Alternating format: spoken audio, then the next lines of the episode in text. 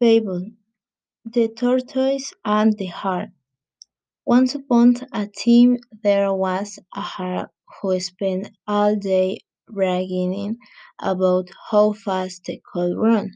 Tired of hearing him boast, the tortoise challenged him to a race.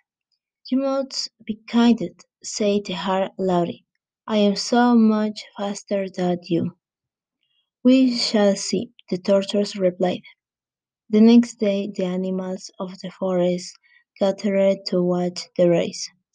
Everyone wanted to see if the tortoise could beat the hare.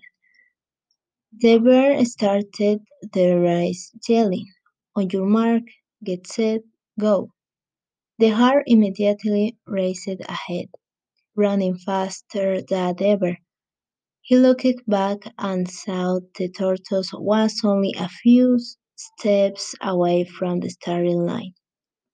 Foolish tortoise, thought the hare. She, he's slow. we would he plan to race me if he was no chance to win?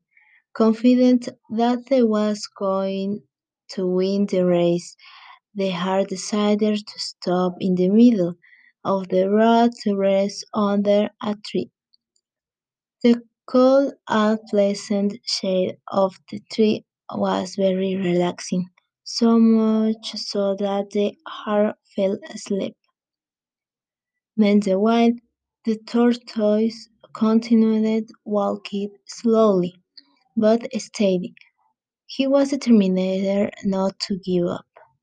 Soon he found the hare sleeping peacefully.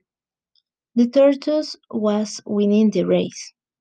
When the tortoise approached the finish line, all the animals in the forest began cheering with excitement. The noise woke the herd, who could not believe his eyes. The tortoise was crossing the finish line and he had lost the race. Moral: You can be more successful by doing things slowly and steady than by acting quickly and carelessly.